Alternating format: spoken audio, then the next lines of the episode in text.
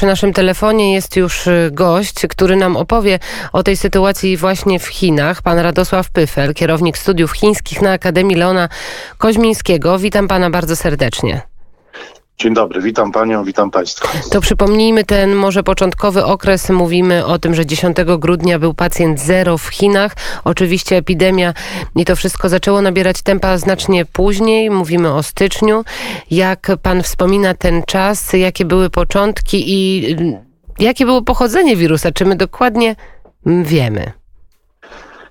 No właśnie, to jest, są bardzo ciekawe pytania i myślę, że, e, e, że tak naprawdę e, jeszcze nie wiemy, skąd ten wirus się wziął, w jaki sposób wyewoluował. Jest cała masa spekulacji na ten temat. Oficjalna odpowiedź na to pytanie właściwie padła w maju, bo wówczas odbyło się spotkanie Światowej Organizacji Zdrowia i z inicjatywy Australii zadano właśnie to pytanie, jak to było na początku, e, na początku tego wirusa i skąd on się wziął. Miało e, zostać przeprowadzone w tej sprawie międzynarodowe śledztwo. To inicjatywę Australii i Unii Europejskiej poparło e, ponad 100 krajów. No ale wówczas doszło do zaskakującego zwrotu sytuacji, bo okazało się, że Chinom udało się przeforsować taki zapis, że do tego śledztwa dojdzie już w momencie, w którym pandemia zostanie zakończona. E, No teraz mamy, będziemy mieli, już rozpoczęliśmy właściwie szczepienia e, w Polsce. One trwają już w Wielkiej Brytanii, w Izraelu. E, To na razie są te szczepionki koncernów zachodnich w krajach zachodu, bo również Chiny mają swoją szczepionkę, ale to jeszcze, jeszcze jakby ta szczepionka nie weszła w fazę masowego szczepienia. No, nie wiem, nie wiem, kiedy ogłosimy zakończenie pandemii i wtedy prawdopodobnie rozpocznie się to śledztwo, może za rok e, i być może no, poznamy oficjalną odpowiedź Światowej Organizacji Zdrowia. A, E, nie, a nieoficjalnie, co się mówi w Chinach na temat pochodzenia wirusa? No, można tutaj e, w, w różne e, cytować e, spekulacje na ten temat, e, ale w, em, e, no, myślę, że, że, że było to ogromne zaskoczenie dla wszystkich. E, Przyznam szczerze, że e, na samym początku bardziej nawet i bagatelizowałem trochę tą sprawę, bo przeżyłem swego czasu inną, inny wirus, to był SARS, który był bardzo e, aktywny i dosyć mocno rozpowszechniał się w południowych Chinach. E, I był co prawda bardziej śmiertelny niż koronawirus, ale chyba jednak zdecydowanie mniej zaraźliwy, bo nie wyszedł poza Chiny. E, I wydawało się, że z koronawirusem może być podobnie. No tymczasem, tymczasem, tymczasem wyszedł on dosyć szybko poza Chiny, pojawił się we Włoszech i w południowej Korei, no a później już na całym świecie. I od marca, e, czy właściwie od lutego już nawet stał się, stał się zjawiskiem, stał się zjawiskiem e, globalnym, więc e, zobaczymy, ile nam jeszcze przyjdzie, przyjdzie mierzyć się. E, A jak wygląda, pandemią. rozumiem, a jak wygląda dzisiaj stan epidemii, pandemii w Chinach? Czy Chiny tak samo jak Europa dalej zmagają się z tak poważnymi zakażeniami, liczbą e, śmierci, czy jednak uspokojono to i jak przede wszystkim? No w Chinach jednak sytuacja wygląda inaczej niż na całym świecie e, i w ogóle w perspektywie 2020 roku możemy mówić o, o kilku takich zwycięzcach walki z pandemią. Na pewno do nich za- zaliczają się Chiny kontynentalne, Tajwan, e, Korea Południowa i to są te kraje azjatyckie, które co prawda różnymi metodami, e, ale poradziły sobie z, z pandemią. I co ciekawe, również Australia i Nowa Zelandia, więc to nie tylko kraje azjatyckie, ale także Australia i Nowa Zelandia, które e, również e, jakby zdołały e, zapanować nad, nad skutkami koronawirusa. Pyta Pani o Chiny. No więc Chiny zastosowały radykalne metody. Po prostu w Chinach wszyscy zamknęli się w domach na, tak naprawdę na kilka tygodni.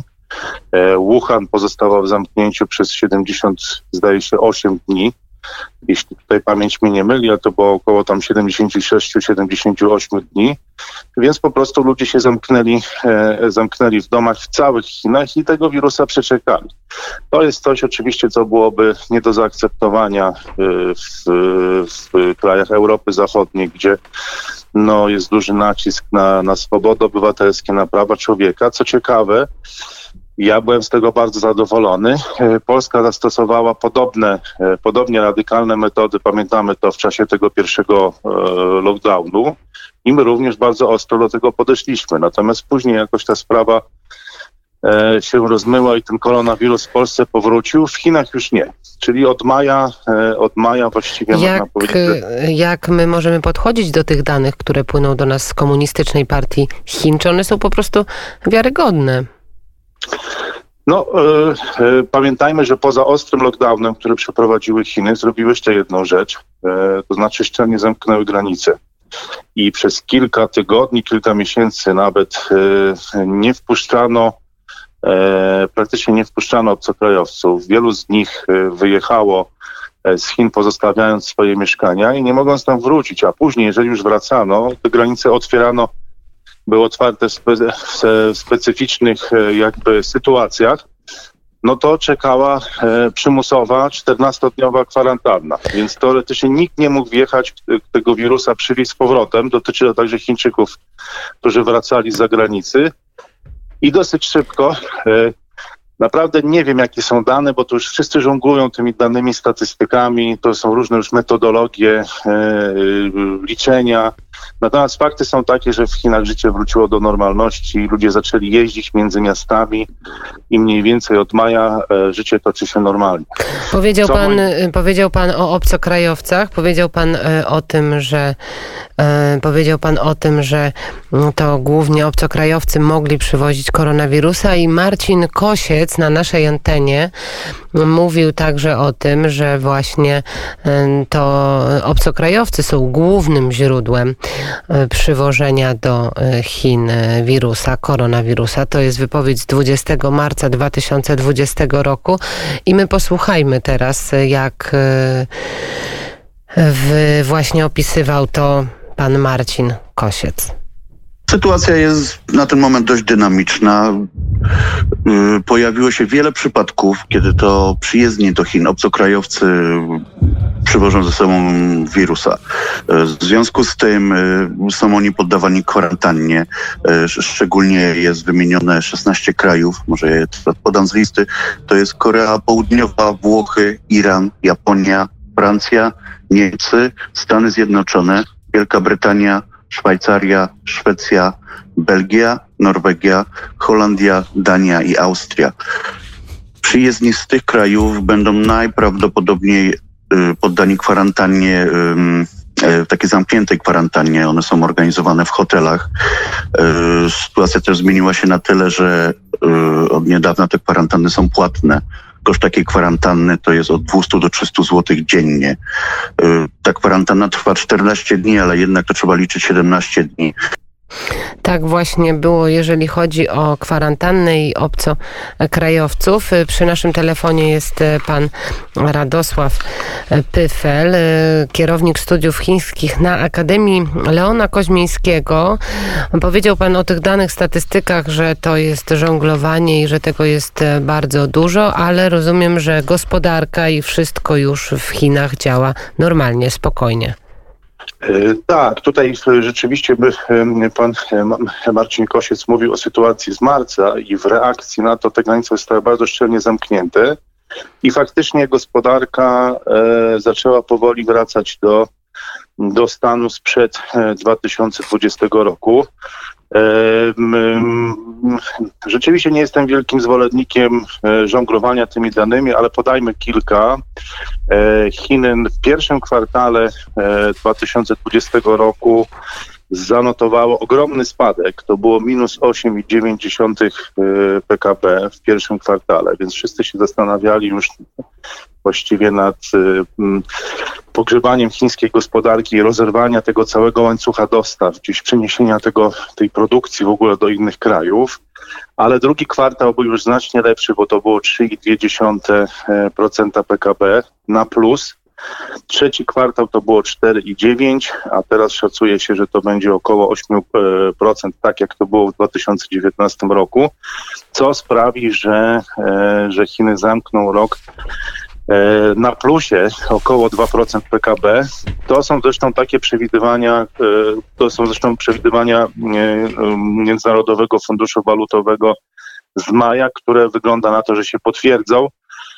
Jest to bardzo dobry wynik, czy jest to słabszy wynik niż w 2019, e, znacznie gorszy niż w poprzednich latach, ale jednak na tle tej globalnej pandemii, gdzie mamy około minus 8% w Stanach i w Unii Europejskiej, no to Chiny są tutaj e, gospodarczym liderem i wychodzą z tego e, obronną ręką. To są oficjalne, oficja, oficjalne dane także nie, między innymi właśnie Międzynarodowego Funduszu Walutowego, e, które no jednak, e, jednak, e, jednak pokazują, że te społeczne czy gospodarcze e, skutki w Chinach są dużo mniejsze niż e, e, niż no, w Europie czy, czy w Te, Stanach d- Zjednoczonych. ja cały czas jednak będę się upierała przy tym, że te dane podawane y, też y, przez Międzynarodowy Fundusz Walutowy to oczywiście jeszcze bardziej są wiarygodne, ale przez same Chiny i Chińską Republikę Ludową to jest jeden wielki znak zapytania.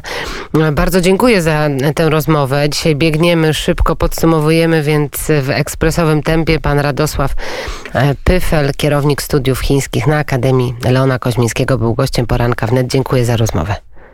Kłaniam się, pozdrawiam, miłego dnia i wszystkiego dobrego w nowym roku. Obyśmy Dużo się dowie- o, tak, wszystkiego dobrego i obyśmy y, się dowiedzieli, skąd ten wirus do nas przybył. Mm, Bo to jest e, informacja, o którą cały czas e, zabiegamy.